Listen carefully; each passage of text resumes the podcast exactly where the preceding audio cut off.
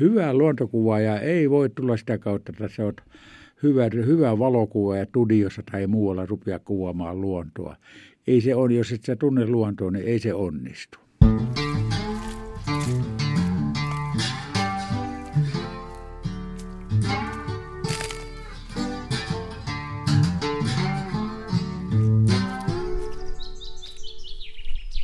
Moi, minä on Matti Tieaho ja tämä on Saappaat jalassa. Tällä kertaa mä oon aika eksoottisessa paikassa, mutta ennen kuin mennään siihen, niin toivotan tervetulleeksi Hannu Hautala. Tervetuloa. Tervetuloa, kiitos, kiitos. Mukava tulla. Missäs me oikein ollaan? Tämä on tämä mun klassinen aloitus. Joo, me olemme Kuusamon keskustasta, keskustasta pari kilometriä omakotitalossa tällaista nimittäin punkkeriksi. Tämä on rakennettu parikymmentä vuotta sitten. Tällainen lisäsiipi, niin kuin näet, että olin tuo pikkuhuone tuossa, joka oli vieressä, niin oli sitä käytävä oli ja sitten piti laajentaa ja mä laajenin tällainen. Tämä on niin kuin tavallaan palon kestävä. Katos on 32 tonnia betonia, tiiliseinät, tänne ei tule vesijohtovettä. Täällä on käynyt viimeksi taas pari vuotta sitten palokunnan kaikki vuoromestarit, kun se on monivuoro. Voi, voidaan olla reissussa, talo palaa, muu saa, mutta tätä pitää keskittyä. Ikkunat hajalla ja tuuletusta, että tämä, täällä ei lämpötila kohuaisi yli 70. 70 se rupeaa jo diat tuhoutumaan sitten. Ja sitten täällä on kirjat lisäksi, että tämä on tämä 55 neliön punkkeri sitten, jossa me ollaan. Joo, ja nämä turvatoimet on tietysti seurausta siitä, että täällä on se sun kaikkein pyhin puolitoista miljoonaa valokuvaa. Joo, tämä on, mitä elämässä on mulla arvokkaita valokuvat ja kirja. Minä on aina, minä olen tehnyt itse yli 60 kirjaa ja on paljon. Mulla on suuri japanilainen kirjasto ja muuta. Kirjat on mun suuri rakkauteni ja kirjoihin minä keskityn valokuvaksi. En niinkään näyttelyt enkä muuta. Mä kuvaan sen takia tehdäkseni kirjoja. Ja niitä on siis tullut. Niitä on tullut ja nyt ollaan harvinaisessa tilanteessa. Tässä kävi niin eri, erinäistä syistä, että ilmestyi kaksi kirjaa yhtä aikaa. Tällainen Hannu Hautola, Legendan perintö, sitten tuota Dosenton kustantama Juha Metso ja Anna-Stiina Nykänen ja sitten ilmestyi toinen. Siltala kustantamon ja sitten Hannu Hautalan säätiön yhdessä kustantama sata parasta. Joo, ja nämähän on hauskat kirjat sillä, että toisessa kirjassa on pääosassa sun kuvat ja toisessa sitten tässä Metson ja Nykäsen kirjassa se on taas sitten kuvaa sinusta. Joo, se on läpileikkaus minun elämästä. Se on, se on hieno se on hieno kirja ja mä pidän sitä kovaa. Molemmista kirjoista pidän, mutta nämä kaksi kirjaa, jos pannaan vierekkäin, ne on niin kaukana kuin tuolla on itä ja tuolla on länsi. Sen enempää ei voi kirjat erota toisistaan. Tässä Hannu Hautalan sata parasta on Juha Kauppisen tekemä teksti, joka on aivan erittäin, erittäin, erittäin hienoa. Mutta sitten tässä Hannu Hautala, Legendan perintö. Legendan perintö. Niin siinäkin on erittäin hieno, mutta kun kaksi eri ihmistä tehnyt ja ne on haastate- haastatellut mua ja ne on todella erilaisia. Että ei voi sanoa, että kuinka itsekin yllätyin, kuinka, kuinka voidaan hyvä kirja. Molemmat on suomalaista huippua kirjoittajana. Mm. Niin ei voi muuta kuin ihmetellä. Mutta kirjathan on hyviä siksi, että, että substanssi on kohdallaan ja se johtuu siitä aiheesta, mistä ne on tehty, eli susta. Sä oot niin. suomalaisen luontovalokuvauksen isä. No minä olen jotenkin kasvanut, että en siis voisi kuvitellakaan ja silloin kun auton asentajan alta lähdin, sain pu- ensimmäisessä jaossa – valtion valokuva- ja elokuva teolli, mm, valokuva- ja elokuvateollisuuden liitto. Nykyisin se on valokuva, valokuvaajat on erikseen ja elokuvaajat erikseen. Mutta siinä jaossa vuonna 70 mä sain puolivuotisen apurahan, noin 7000 markkaa vanhassa rahassa. Toisen puoliskon sai Eeli Aalto Oulusta, joka tunnettu tuollainen taiteilija muotokuvien tekee televisio ja muu. Ja se johti siihen, että se, sitten kun minä sain tiedon siitä, samana päivänä sanoin itseni irti autoasentajan toimesta. Olin kyllä haaveillut, kato, tällaisesta elämästä. Sitten alkoi tällainen elä, elämä. Hei, mennään sinne sun lapsuuteen. Varmaan luontokuvaajaksi tullaan siksi, että, että tykätään luonnosta. Miten sä muistat, äh, missä kohtaa sä aloit kiinnostua luonnosta? Minä olen ollut jo sitten, sitten minun tuota jopa äitini on kertonut joillekin, ei minulle tietenkään, että minun on jo neljä, jo kolme neljä vuotiaana taaperuna ollut jotenkin innostunut ikkunasta osoittanut lintu. Me osannut oikein sanoa lintuja. Sitten meillä oli kotona sellainen 21-osainen iso tietosanakirja. Olikohan se 38-40 ilmestynyt, otava iso tietosanakirja. Ja siellä oli sellaisia linnun kuvia aina pieniä, huonoja valokuvaa täytetystä linnusta tai muusta, niin mä olin niistä vaan kiinnostunut. Sellainen lintu, lintu, osannut muuta puhuakaan. Ja kyllä sellainen jonkinnäköinen äh, kiinnostus lintuihin, niin ei sitä sitten tiedä. Usein kysytään, että mistä se johtuu. Mä että minä voi vastata. Minkä tekee joku kiinnostuu kilpa-autoilusta, joku innostuu sakista ja joku, joku innostuu laulamaan muuta. Ei sitä pysty määrittelemään. Se on tätä. Sitä on multa kysytty monta kertaa ja edelleen se on minun täällä aivoissa. Se on edelleen avoin kysymys, mistä se on innostunut. Mutta noin siis 8-9-vuotiaana, siis kansakoulussa toisella kolmannella luokalla, ja silloin oli jotain tuollaisella, sanotaan, piirustustunnilla oli silloin kansakoulussa, niin piir, mä aina lintuja mä piirtelin ja sellaisia. En mitenkään hyvä ollut siinä, mutta piirtelin ja sitten rupesin jo kulkemaan aina mettissä. Mulla siinä lähimettissä oli pari kolme sellaista tällaista pientä laveria puusta, johon mä menin istumaan. Usein mulla oli sitten syksyllä oli porkkanoita mukana tai muuta. Siinä mä istuin ja kattelin ja ah, lintuja tuli ja sitten elämä aukesi. Mä sain puolukoita poimimalla 14-vuotiaana ensimmäisen tällaisen kiikari. Niin siitä, siitä aukesi sitten. Missä sä asuit tässä? Tähän? Asun, no syntyjä siis Etelä-Pohjanmaalta Töysän Tuurista, nykyisin se on Alavuuden pitäjää. Isäni oli tällainen pieni maa, itsenäisen keskon, niin kuin tavallaan keskoalainen, pieni maalaiskauppias siinä ja äitini oli sitten pitkään, silloin kun isä ja äiti oli tavannut, niin äitini oli, oli tuota, opettaja korkeakoulussa käy, käynyt tai sellaista. Ja isä oli sitten niin tällainen tästä maalaistalosta peräisin ja, ja niistä tuli pari sitten, jota iso isä Vainaa, mun isällä oliko sillä kolme vai neljä veliä, niin se oli sellainen aika Nestori Hautala. Se oli sen ajan sellainen kulkukauppias, että osti kelloja, osti kaikkia, osti osakkeitakin ja muuta. Ja se osti jokaiselle pojalle, niin osti jonkun mitä haluaa. Siis kaikille kaupan alahärmästä, sieltä Pohjanmaalta, Uudelta maalta, Kuusioilta ja ja sitten Töysästä oli kaksi Töysän kirkolta, sitten Tuuri-asemalla meillä oli Tuuri, silloin kulki juna kulki, ei ollut parkannon rataa. Niin se oli suuri Tuuri-asema, oli kato sellainen suuri asema, että sitten juni, juna pysähtyi illalla ja, ja siitä lähti vielä sitten linja-autot niin kuin Lehtimäelle ja sinne sivummalle. Se oli hyvin vilkasta paikkaa. Mm. Ja siellä minun lapsuuteni ja sitten kyllä täytyy sanoa lapsuudesta heti, jotta kyllä muistata. Minä olin aika yksin sellaisia, en minä ollut sitten, että mulla on kaksi veliä, jonka se toisen olet tuossa nähnytkin, tuota, Ari, joka on nuori veli, ja sitten keskimmäinen Harto, joka on ehkä vielä hiukan, hiukan heikommassa kunnossa kuin minä. Minä olen parikymmentä vuotta sairastunut diabetesta, niin se on vienyt mun jalat, mm. jotta minä en enää, enää pääse, jota tänä vuonna en ole ottanut, nyt ollaan jo syyskuussa, yhtään kuvaa en ole tänä vuonna enää ottanut. Viime vuonna oli viimeiset reisut tämän, kun tämän, Lauri, tämän tuota, Juha Metson ja Anastina Nykäsen kanssa oltiin Oulangalla piilokujossa. Minä sain vielä kotkakuvia ja ja silloin viime vuonna olin pari kertaa jonnekin karhukopissa. Täällä on kaupallisia karhukoppeja, joissa ruokitaan ja karhuja tuloo sinne. Siis parhaimmillaan kymmenkunta karhua on siinä kojuympäristöstä.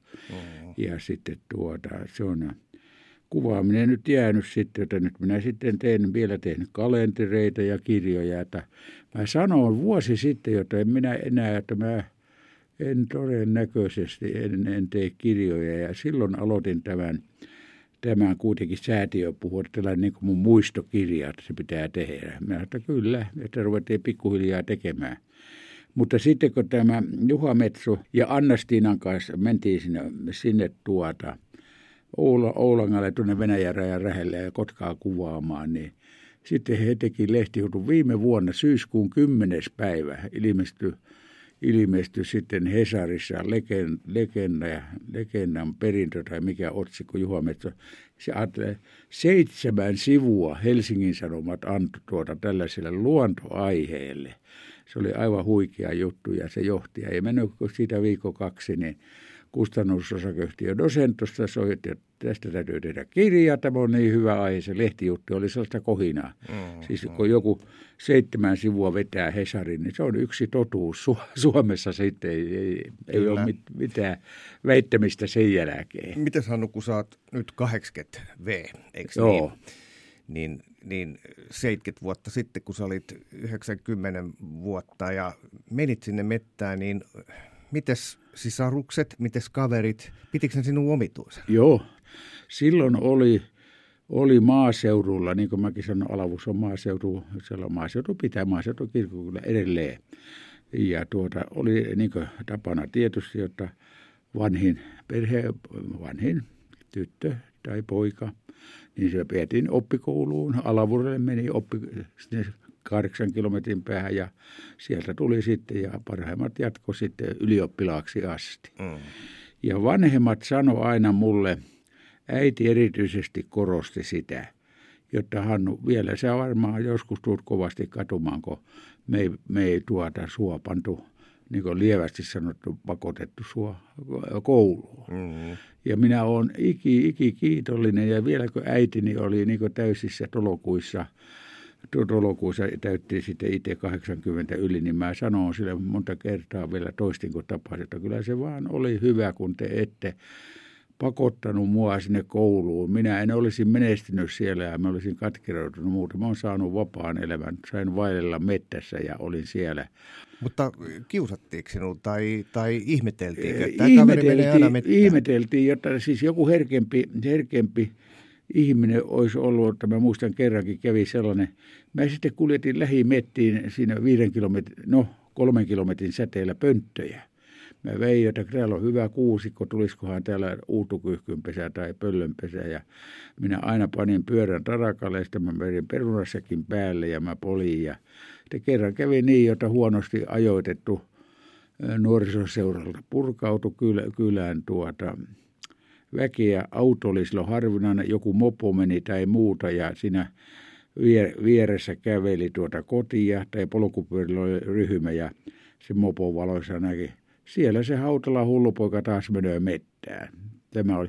Kyllä se silloin, en minä sitä miettinyt enempää enkä syytä, mutta nyt niin kuin joskus kun kuulee joku nuoret valita, että heitä on ja koulukiusattu, että kyllä mä siinä mielessä olin tietysti, mutta en ole silloin, enkä nytkään tee sitä numeroa, että minä olin onnellinen, kun sain mennä mettään, mutta kyllä se tietysti kaiko, koska vieläkin muistan se lauma meni ja polkupyörällä oli siellä hautalla hullupoika menee ja mettään ja sillä huurettiin, niin kyllä se ja ei mä sitten sitten tuota tyttöjä en katsellut ollenkaan. Mä kattelin lintuja ja rippikoulun jälkeen ja muuta, kun muut rupesi käymään tansseissa, niin minä lintuja. Että jonkun verran kävi siellä, meitä oli pari, kolme poikaa siellä tanssilava liepeillä tai nuorisoseuraan talo siinä katsottiin, tuli näitä paikallisia, jotka sitten otti katon ryyppyä ja sitten ne piilotti siihen mättääseen pulloon ja me käytiin ottamassa, kun nähtiin, nähtiin siellä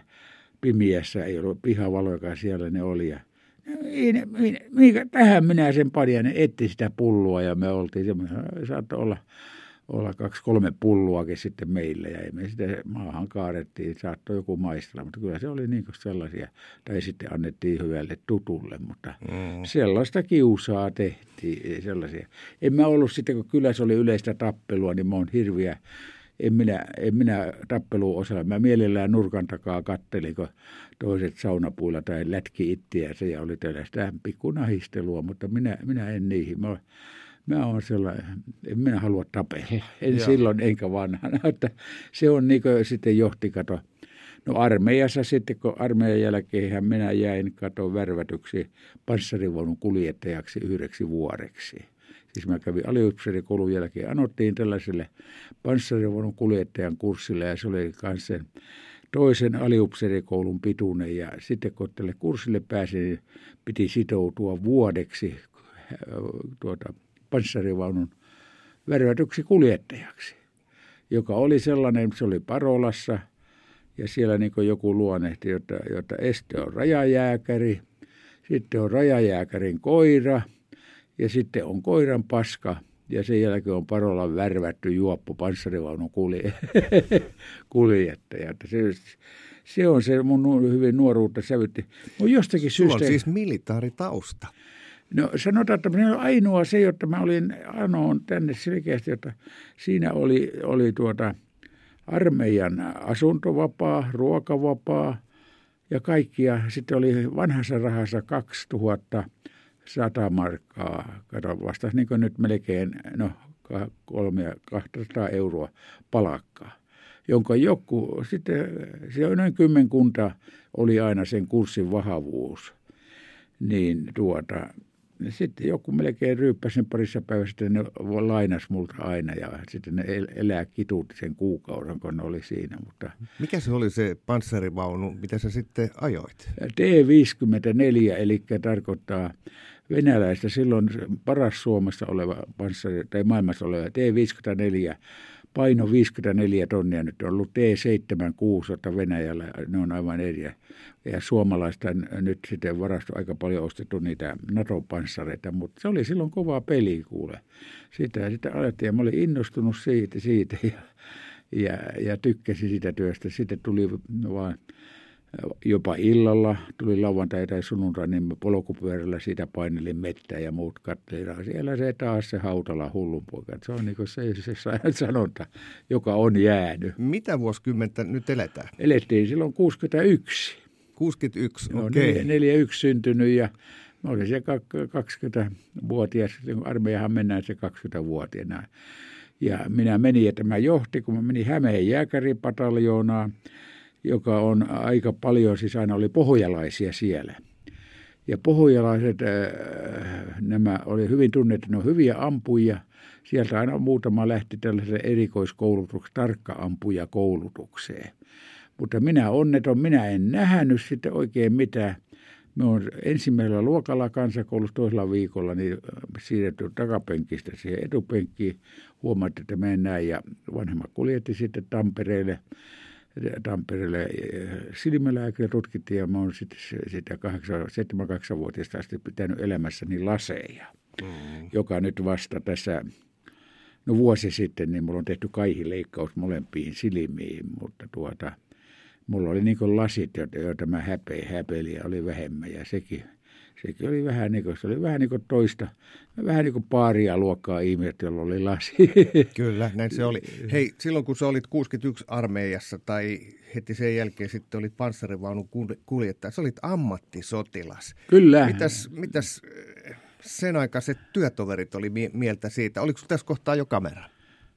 Se oli. Silloin kun mä sitten kato, jäin ammattisotilaaksi siinä sen, kun loppui tämä armeija – niin heti kun mä olin värvätänyt sito, tai sitoumuksen, menin Hämeenlinna Heliokseen ja olin kattonut valmiiksi ja ei Hämeenlinna Helioksessa tytöt tehnyt mitään.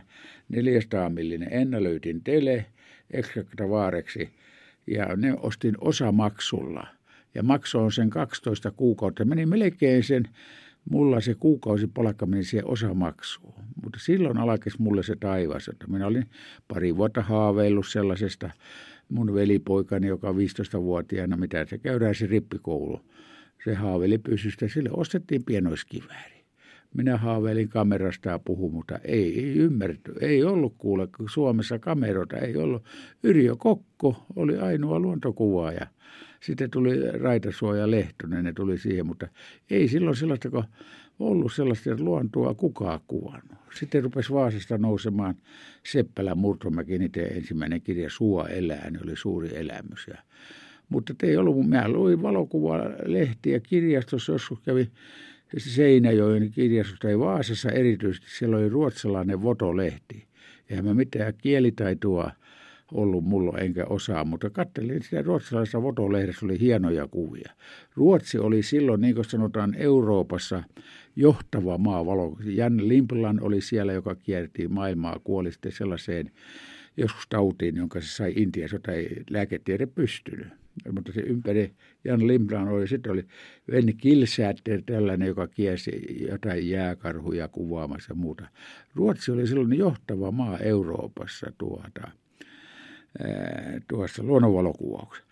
Niinpä minäkin sitten innostuin, kun minä olin, kato tässä täällä Parolassa värvättynä asuusia. Niin me asuttiin siellä erikseen kasarmilta. Meillä oli oma alue sellainen, se oli aika villiä kolme taloa siellä joskus pistoolillakin joku ampui ja se oli sitten kato sellaista pämpättiä. Osa oli, voi sanoa, alkoholisteja melkein niillä, että ne oli, jostakin saivat aina ja äh, kävivät aliupseerikerholla joku tarjous, mutta minä en silloin, minä olen sitten elämäni vasta tämä aikana. Silloin on ensimmäisen kerran juonut viinaa. Mm. Ja mulla oli pari vuotta sellainen ajatus, että minä en elämässäni juo viinaa ollenkaan. Mutta siitä Herran tähden viisastuu sitten juovuksissa olo niin hyvien ystävien kanssa. Se on erittäin hauskaa. Ei niin, kun se pysyy vaan hallussa, niin Joo. se on, on samaa mieltä. Kyllä. Sä oot varmaan tunnetuin suomalainen valokuvaaja ulkomailla. No, no luonnonvalokuvaajana mm. kyllä, kyllä minä olen. Että Eli jotain on tullut tehtyykin tähän 80 vuoteen. Täytyy sanoa, jota kyllä minä olen, jota mulla on iso kirjasto, niin kuin näköä, että mä on paljon. Ja sitten mä olin, Ruotsissa oli sellainen, Ruotsissa oli aina sellainen vuotuinen syksyllä Vorkouran kaupunki, Göteborgista 100 kilometriä ylö. Ihan sellainen pieni, tosi pieni, aivan mitätön kirkokylä, mutta siellä oli innokas tuo valokuvalupi. Ja siellä järjestettiin syksyisin tällaisia Vorkoudan festivaaleja, josta tuli Norjasta tuli ihmisiä, Tanskasta, Hollannista sieltä. Ja minä olin siellä, siellä tuota, kun olin toista kertaa, siellä pyydettiin luennoimaan, niin mun piti pitää, kato, ei sopunut kaikki sisään siihen, oliko se sellainen 200, 250 henkiä vetävä sali, jossa luennoin, niin mun piti pitää sitten kaksi ylimääräistä, toinen pidin sellaisen jossakin baptistit tai helluntai-kirkossa, mikä toinen piti pitää kaksi ylimääräistä esitystä, koska jo ne kato, vuotta aikaisemmin esitin, ihmiset oli niin innostuneita ja, ja sitten ja mä niin kuvasin tavallaan, jos silloin tämä tapahtui siis siinä, mitä vuosi, kun armeijan jälkeen, mä oon 60, se jotain 60, No neljä, viisi, jotain sillä 60-luvun puolen välin paikkeilla, että mä olen sitten jo kuvannut, että lähempänä 70 sitten tapahtui. No se tapahtui, mä olin siellä luennoimassa ja, ja ne innostui. Mä, mulla oli kuvia, niin kuin mä olin ottanut, josta lintu oli pienenä. Jotta mä, mä kuvasin sitä maisemaa siitä ympäriltä ja sellaisia ja, ja tavoittelin jo silloin, että kuvassa näky, näkyisi jopa näinkin, että vuorokauden aika, onko siinä yö, ilta vai aamu, vuoden aika, onko se toukokuu vai sellaisia. Ja lintu oli yksi osatekijä, se oli ihan uusi, uusi tyyli, jolla mä kuvasin sitten. Ja mä muistan, mulla oli tulukkina yksi ruotsi, mm, en muista hänen nimeänsä, hän on ruotsin suomalla, asu Ruotsissa, se tulukas, mulle se ei tuntenut lintuja ja velise sanoi tarkena. Mulla saattoi olla havu metsästä kuva, jossa siellä taiteellisessa leikkauspisteessä oli pieni reikä, reikä siinä metsän oksistosta. Siellä oli kelo, jossa tikka naputti. Ja ne saattoi joku että tarkena, että se oli epäterävää se mettä ympärillä, mutta tikka oli ja ne kaikki se oli pienenä. Sitten joskus mulle sanoi, että tullutkin tarkena. Mä että siellä on tikka, siellä on tikka. Tämä on kuva käpytikan talvesta lumisessa maastossa. Ja, mm-hmm. ja minä olin ihan, siis minä aloitin sellaisen tyylin sitten, että se on mulle, joka levisi mua sitten Ruotsissa levisi. Ja, ja myöhemmin sitten, kun mä oon Italiassa käynyt paljon muuta, niin Fabrizio sanoi, että hauta, se Hautalan tyyli, Hautalan tyyli. Että ne puhuu ulkomaan Hautalan tyylistä sitten, katsotaan. Minä Mikä to, se on se Hautalan tyyli? Miten se on, kiteytät? Kuvassa, ei, ennen kuvattiin, että katsot sellainen, se piti olla lähikuva linnusta, eikä mitään ympäristöä. Tekniikkaa, tarkkuutta. Mutta minä kuvasin ympäristöstä tässä tyypillinen kuva tässä kalenterikuvassa. Siellä on kotka, Tuolla on 30 kilometrin päässä tulla Posion tuota erämaata. Tässä näkyy, missä erämaassa kotka asuu ja, ja tänne vienyt lihaa. Mä niin kuin sen otin sen elinympäristön mukaan. Otin kyllä lähikuviakin, jotta mieluummin lehdet julkaisi, julkaisi tuota, näitä lähikuvia, että Eero Seppälä ja Heikki Seppälä, Eero Murtamäki Vaasassa tekivät viikkosanomat, sellainen lehti, nuoremmat ei muista, sehän loppui silloin sitten 60-luvulla luvulla joskus, 70-luvulla. Nortamo oli sen päätoimittaja. Se oli sellainen legendaarinen, että se niin matki Life-lehteä, joka oli Amerikassa. Ja se oli hyvä lehti, sillä oli Kai Reemeriä kuvattiin. Ja, ja sinne sitten tuota, tämä, tämä tuota, silloin päätoimittaja, se oli niin sanottu kuvatoimittaja, muista mikä, osti mun ensimmäisen ison jutun pöllöistä ja, ja maksoi mulle hyvin ja, ja siitä alkoi alko sitten tämä. Se oli aivan haltiossa tällaisia, tällaisia ei ole nähty. Silloin oli tosiaan Murtomäki, Seppälä oli mun esikuvia sitten siinä, että ne teki Sua elää kirja. Mutta ne ei tehnyt sitten se, sen enempää. Heikki Seppälästä tuli Vaasassa suomalaisen koulukuvauksen Rand Olman, se ympäri Suomen, sillä oli palkattuja kuvaajia ja mm. se itse keräsi perhosia. Eero, Murtomyön Eerosta tuli. Se teki vilmejä ja muita, kato. Sitten, että se oli sellainen yksi. Tämä on hauska, kun sanot, että, että tämä sun juttu oli tämä, tämä istutetaan se kohde isompaan kokonaisuuteen, eli, eli rajataan siis. Niin, tai oikeastaan se avaat sitten rajaus. Tämä on hassu juttu, että tämä Juha Metso, joka on nyt julkaissut tämän legendan perintökirjan Nykäsen Annastiinan kanssa, niin, niin tunnen kaverin ja muistan, kun se joskus sata vuotta sitten sanoi mulle sillä, että rajaa rohkeasti, eli kaikki turha pois. Niin sä oot tehnyt oikeastaan, sä oot Juhan me, idoli ja sä oot tehnyt just päinvastoin. Minä oon tehnyt päinvastoin, joo. Kyllä siis aina Siis kololinnut, mikä mun ensimmäinen, ensimmäinen kirja Erämetsäelämää, pieni vaatimaton, vielä kun oli auton asentaja. Mutta sitten kololinnut ja muut pökkölöpesijät, niin se oli, siinä on, kyllä siinä on aina joka lajista on se tiukka lähikuva, se tarvitaan. Mutta sitten siellä on lintu ympäristössä ja muuta, jotta kyllä mä on, ei mulla ollut siihen mitään esikuvaa. Kukaan ei kuvannut sillä lailla. Kaikki halus vaan, teleet oli harvinaisia, kalliita, saatiin pitkä tele, niin yritettiin saada mahdollisimman hyvä lähikuva siitä linnusta siis sitten. Ja, ja... Miten on, hei, voiko hyväksi luontokuvaajaksi tulla äh, niin, että ottaa vaan kameran haltuun vai pitääkö osata lukea luontoa? Pitää osata lukea luontoa. Se on tämä, niin kuin, sitten mä olin siinä tietyssä vaiheessa Kanonin kanssa, oli yhteistyössä, sain hyvää äh, apua, tukeakin niiltä ja sitten muita. Ei ne tykännyt siitä, kun mä sanoin, että hyvä luontokuva, että se on, se on 80 prosenttia onnea, sitten 20 prosenttia tällaista ammattitaitoa ja, ja 20 prosenttia onnea. Mikä se, mitenköhän se mulla meni, että niin se tuli 120 prosenttia, mutta kaikki tarvitaan. Mutta kyllä minä aina korostin, se ei tykännyt tietysti tämä kanoni, joka mua ponsasi, kun minä korostin tätä, että luonnon tuntemus, sä voit tulla luontoki, luontokuvaajaksi lukemalla eräkirjoja, kuinka eläimet käyttäytyy menemällä itse metsään ja muuta. Ja yleensä hyvä luontokuvaaja tulee Suomesta niin, että ihminen kiinnostuu luonnosta. Hyvä luontokuvaaja ei voi tulla sitä kautta, että sä oot hyvä, hyvä valokuvaaja studiossa tai muualla rupea kuvaamaan luontoa ei se on, jos et sä tunne luontoa, niin ei se onnistu. Se, se lähtee sieltä kautta. Sun pitää tuntea, sun pitää olla kiinnostunut luonnosta sitten. Niin, ja kyllähän sun täytyy osata olla siellä luonnossa. Että on helppo mennä päiväksi mettää, Joo. vähän kävellä ja ottaa kuvia, mikä on nykyään, kiitos, kiitos kameravillityksen, niin ihan suosittua. Mutta se, että, että kun näitä sun kuvia katsoo, niin täällä on ihan mahtava hienoja kuvia, niin ei ne tuu sillä, että käydään vaan jossain, vaan se vaatii työtä ja aikaa. Joo. Ja niin kuin mä sanon, että otetaan tyyppi, mä menen jonkun oudon kanssa on, niin mä saatan sanoa, että nyt, nyt tuota, nyt, nyt tuota varullaan kohta lähtöä. Mä tiedän, millä linnut ääntelöi, sorsat rupeaa pumppaamaan vähän ja se on se sitten siitä muutaman sekunnin kuluttua tapahtuu lentoon lähtö. Tai minä pitää osata lukea, mitä se lintu tekee seuraavaksi. Jotta tuo ihminen, ai nyt ne parittelu. Minä tiedän heti tarkkaan, kun kurjet rupeaa jäykistymään viisi minuuttia ennen kuin parittelu tapahtuu, ne on siinä. Ja ne jäyki askeli asteja toisia kohtaa, että ne hyppää toisen selkä. Se on hirveän tärkeää tuntea se luonto.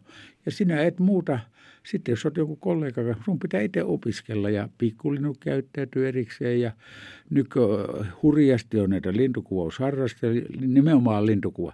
Yleensä sitten kun tulee näitä tänä päivänä, joka on aivan huikeata tämä digi, digin myötä, ne ihmiset haluaa kuvata lintuja, koska ne on näkyviä ja telet tuo ne lähelle ja muuta. Että kyllä jonkun verran kuvaavat maisemia, lähikuvia, joku erikoistuu, mutta lintukuvia ne haluaa. Tekee sen virheen sitten, kun lintu on jännittynyt. Niin kuin mä sanoin silloin, kun mentiin Annastiinan kanssa ja tuoda mm-hmm. Juha Metson kanssa kotkakojuu. Jotta sitten kun se tuloo, sitten ei saa kuvata. Jotta kotkako tuloo, se on ensimmäisen viisi minuuttia, se on hirveän kotkamainen. Se on näin ihan. Yksi kameralaukaus, silloin lähtö eikä tule sinä päivänä.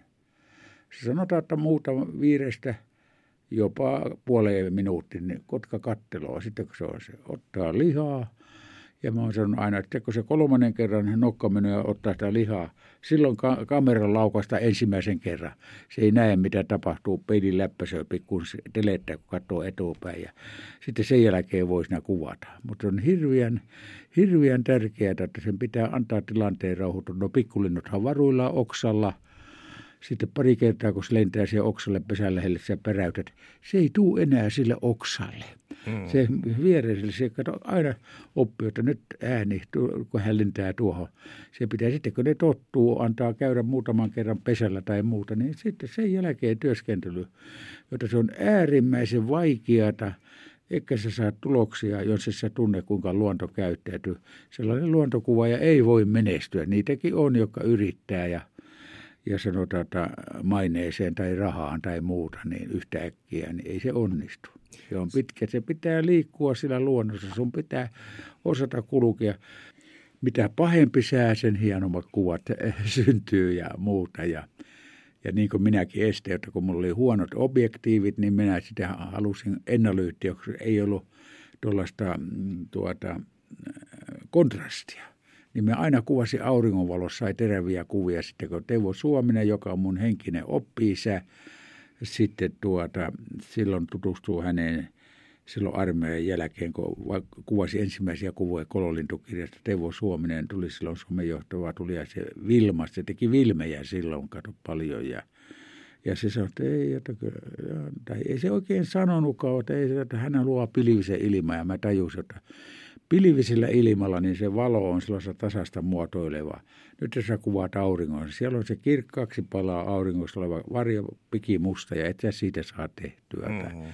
Jotta tämä tapahtui jo omakohtaisesti. Mä kuvasin musta valakosta siis täysin silloin, että värihän tuli enemmän vasta 60-luvun loppupuolella ensimmäiset väridiavilmit katoin. Ja mm-hmm. oli musta valakosta ja kuvasin, joka sitten lopputulos oli tämä, tämä mustavalkoinen kololinnut. Voisi sanoa, että sä oot se merkittävin suomalainen luontokuvaaja kautta aikain. Mitäs nyt kun ikää on ja seuraajakin on tullut, niin miltä tämä luontokuvauksen perintö Suomessa näyttää? Onko tulijoita, onko osaajia?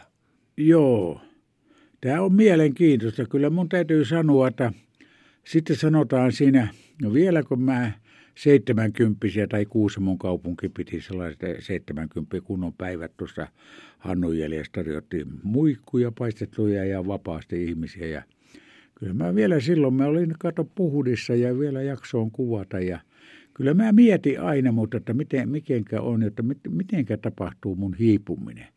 Mutta se tapahtui sitten tässä 75-vuotiaana, tai se on 7, eli 70 jälkeen mulla todettiin kakkostyypin diabetes. Ja se rupesi syömään mua ja muuta, oli väsymystä, ei enää jaksa ja oli hyvä kamerat. Ja sitten kyllä mä pohdiskelin, mutta sitten huomasin, että oikeastaan vuosi arvostan häntä hirveän korkealle siinä, että sitten rupesi sellainen Varesvuo, se nimenä estemeen tuntenut. Sitten mä kuulin, että se on Helsingissä. Sillä, sillä on, se on niin taloudellisesti sitten, joka mulla on, kun me on itse aina joutunut puolukoilla kerännyt ensimmäisen kameran, värvätynä armeija palkkana ostanut osamaksulla kamera.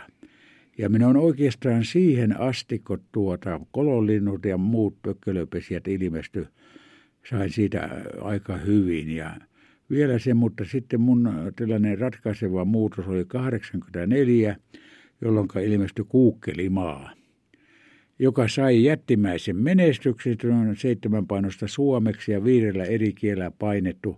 Ja mä sain sellaisen tilin sitten silloin, silloin tuota 84, 85, jolloin mä totesin, että nyt minulla on rahaa, nyt minä voin ottaa samanlaisia kuvia, kun ottaa tuo japanilainen huippukuva ja tuo amerikkalainen huippukuva. Ja tuo. Nyt en voi mennä enää sen taakse niin kuin ennen sitä vielä, että mulla olisi, olisi kunnon kamera, mulla olisi kunnon välineet ja mä olisin tämän tilanteen pystynyt kuvaamaan. Mulla oli rahaa niin paljon, että mä saatoin ostaa parhaat mahdolliset kameravälineet. Se oli, mä muistan, se oli sellainen, se oli niin kuin uskonnollinen herätys. Sellainen totuuden hetki. Nyt mulla on kunnon kamerat. Jos ei kuvat ole hyviä, vika on minussa itsessäni. Se oli aika raaroille. Mä sen tiedosti hyviä. Siitä rupesi sitten mun kehittyminen, rupesi uskomaan, että nyt täytyy vaan, täytyykö hyvä kamera, nyt täytyy vaan opiskella tätä ja muuta. Mm. Ja Mut... sitten sit, me on aina ollut hirviä huono nykyeläpi niin mä unohdan, että mistä, mistä tuo autoradio taas kuulta, mikä nappula mulla on sormi hipassu tai muuta. Mä oon tosi huono sellaisessa muistamaan sitä, jotta Eli olisi tullut mitään nykyaikana vielä olisi joku ervito, en mä olisi oppinut ollenkaan, että se tuli siinä. Jotta tämä oli tällainen murros sitten silloin digi, se tuli vähän nyt toistakymmentä vuotta, sehän tuli hyvin nopeasti. Ja Suomi oli johtava maa Euroopassa luonnonkuvaukset digikameran käyttöön otetusta. Meillä oli tämä Lauri Mantere, Mantere, joka tuota, oli tuolla Kaakkois-Suomessa, joka oli – oli sellainen tuota, hyvä ilmiömäinen kuva ja innostunut tekniikasta ja, ja äh, monella tapaa värikäs ihminen sitten ja, ja Mantereen Lauri pääsi sitten tuota, se oli ainoa, silloin oli, oli silloin 80-luvun lopulla, koska se digi nyt tuli 15 vuotta sitten – niin Lauri, Mantereen Lauri oli tuota, tällainen loistava, se osasi kuvia, kähi, diakuvia käsitellä.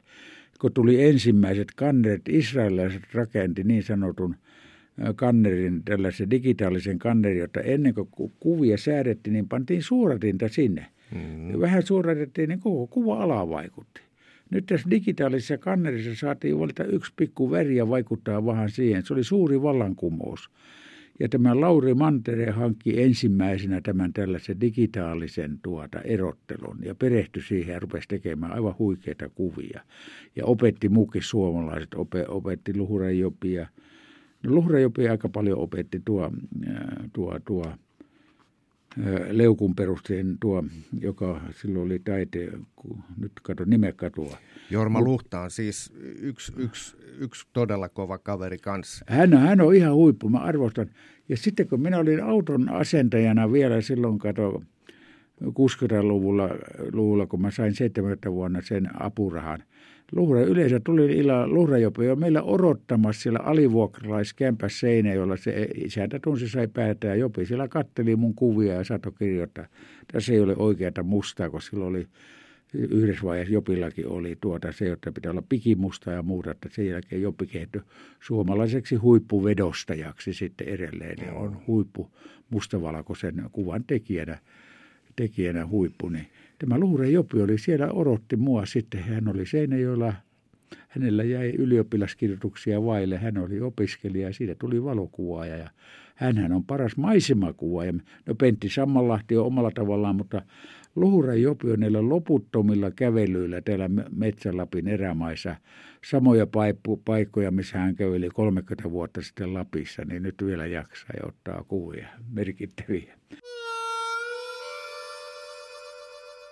Nyt kun et enää käy sillä luonnossa niin kuin aikaisemmin ja seuraat vähän niin kuin suomalaisen luontokuvauksen isänä tätä, missä mennään, niin niin jos me katsotaan tämän päivän lehtiä, niin puhutaan luontokadosta ja ollaan huolissaan suomalaisesta metästä. Miten sä näet sen? Sä olit, sä olit siellä metässä jo 50-luvulla. Kyllä. Onko tapahtunut mitä? Kyllä. Mä muutin ne Kuusamo, muutettiin vaimon kanssa silloin 79. Ja kyllä mä muistan, mä kattelin, tämä on karmeita, kun rupesin ajelemaan täällä – se kaikki karveus ei näkynyt täällä, täällä kato, sitten näkyy lentokoneessa, jolla me kuli, niin tien varteen jätettiin 2, 3, 40 metriä sellainen hakkaamaton metsäkaistale, jota minäkin nimitin Potemikin kulisseiksi. Mm, Mutta se oli sen takia, kato, kun hakattiin loputtoman laajaksi, aukeaksi, niin talvella siellä olisi pyry tukkinut, ne tiet ei pystytty pitämään – ne oli sen takia, että talvella pyry ei päässyt tukkimaan tietä. No nyt niitä sitten on jo viimeisen kymmenen vuotta, niin siellä on tällainen talonkorkunen metsikö. Nyt hakataan niitä sitten niitä kaisteleita tien varresta. Mutta joku ihmiset, joka tuli lentokoneella Suomeen, aivan kauhuista. Tämähän on pelkkää hakkuuta. Se näkyy lentokoneen ikkunasta, kun se laskeutui. Mutta minä sitten mä menin niihin vähäisiin metsäsirpaleihin, mikä metsäautotie päättyi ja sieltä alkoi vielä se hakkaamaton metsäpolsta. Mä vaillen niissä ja minä olen surumielinen siitä tapahtuneesta, sille ei mahda mitään. Ja olen julkisesti sanonut monta kertaa, ei lasitaloista voi heitellä kiviä. Se on suuri määrä, kuulkaa mettää, mikä munkin näihin kirjoihin on ka- ka- kaarettu. Puista on tehty paperia ja sitten on painettu Hautalan kirjoihin.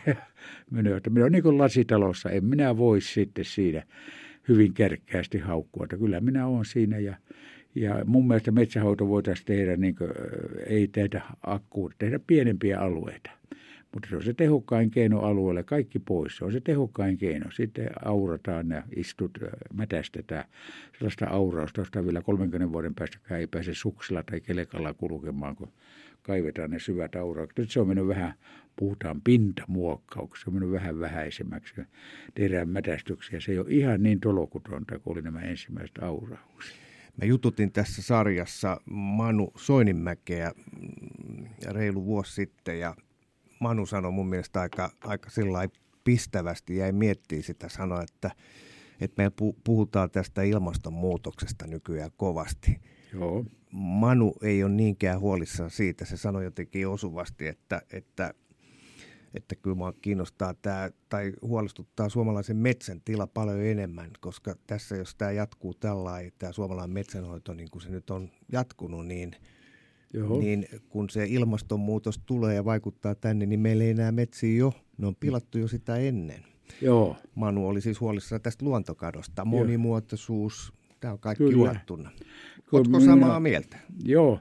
Minä on monta kertaa, kun mähän sitten mulla oli tällainen esitelmä kierto, niillähän mä varsinaisesti rahoitin toimintaa, niin siinä sitten 70-luvulla, eh, kun mä olin vapaa valokuva ja rättärillä kieri ja mulla oli esitelmiä kansanopistoissa muissa. Parhaana vuonna pidin 82 erilaista esitelmää johonkin luonnonsulutilassa tai jonkun kamera, kameraseurasta tai muuta. Ja sai sen pienen, pienen kansanopisto maksaa, maksoi niitä korvauksia – kansanopistolla pien, pienin korvaus on tuota, se tietty taulukko, toiseksi pienin korvaus on taiteilija, joka luennoi omalta alueelta. Minä sain sen toiseksi pienimmän korvauksen ja sitten tuota, sain matkakulut, sain päivärahoja ja muita, kuljin rättärillä, joka oli äärimmäisen halpa.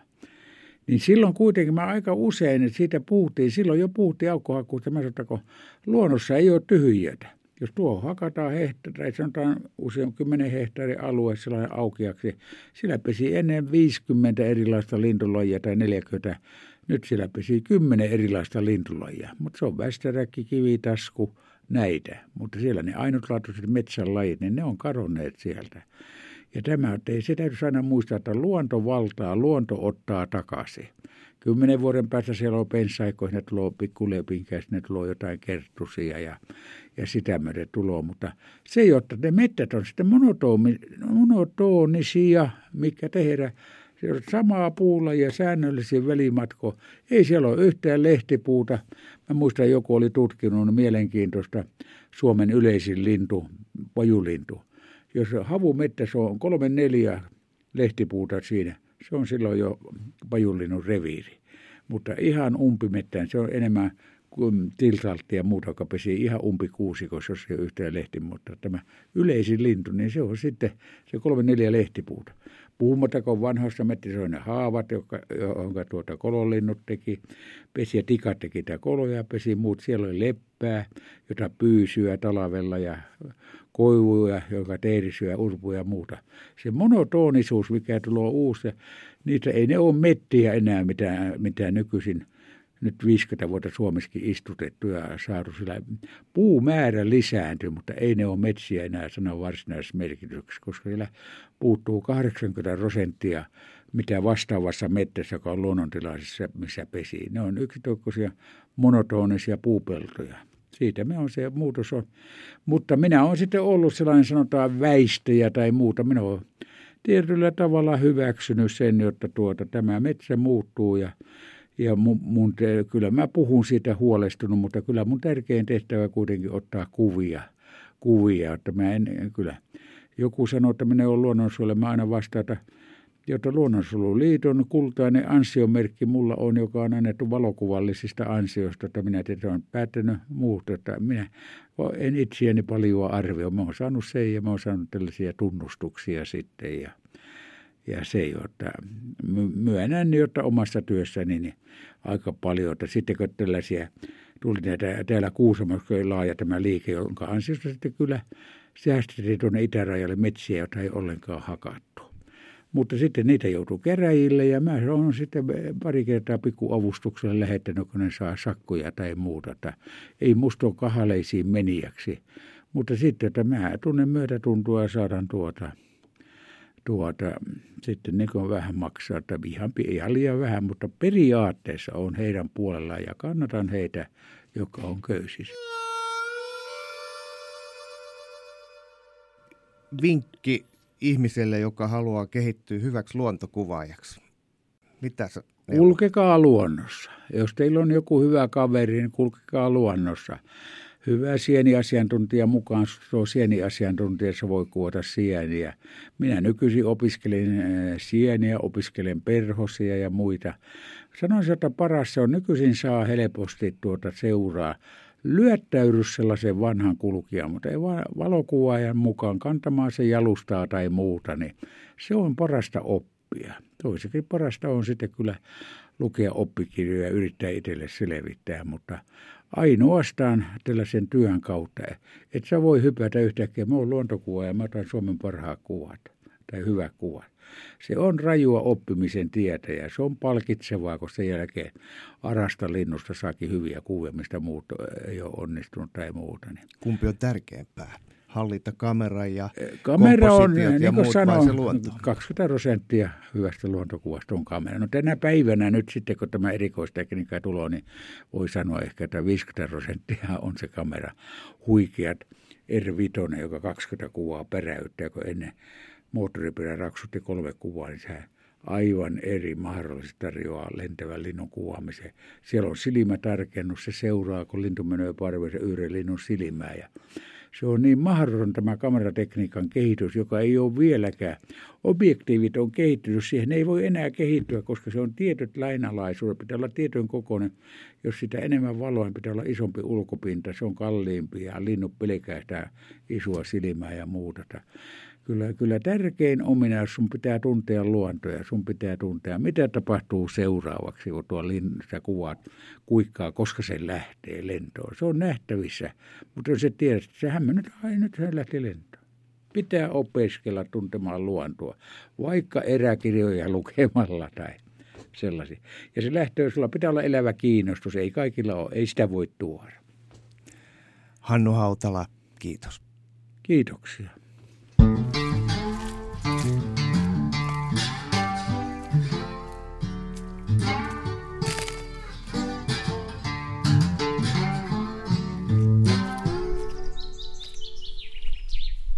Tämä on Kouvolan Sanomien Saappaat jalassa podcast. Pysy ajan tasalla paikallisista asioista ja tilaa Kouvolan Sanomat diginä edulliseen tutustumishintaan osoitteessa kouvolansanomat.fi kautta podcast-tarjous.